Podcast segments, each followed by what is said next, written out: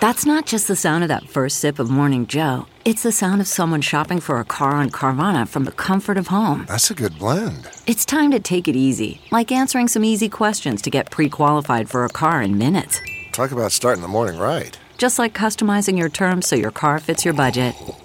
Mm-mm-mm. Visit Carvana.com or download the app to experience car shopping the way it should be convenient, comfortable.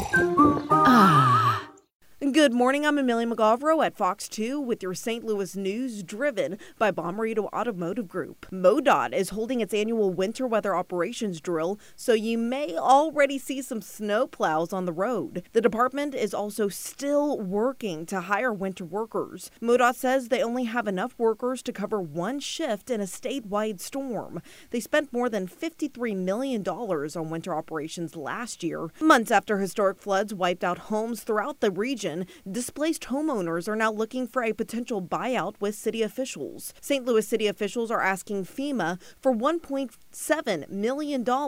That's to buy at least 20 homes near the River de Peres that have been hit hard by flooding in recent years. Today is the annual Great Central U.S. Shakeout Earthquake Drill. At 1020 this morning, you're encouraged to drop cover and hold on. That's the best way to protect yourself from falling debris during an earthquake. From the Fox 2 Weather Department. Sunny and breezy today with a high of 68. Clear tonight and chilly with a low of 47. The warming trend continues tomorrow with a high of 76 and a low of 55. A summer feel returns this weekend with highs near 80. Temperatures back down in the 70s and 60s on Monday and Tuesday with chances for scattered rain.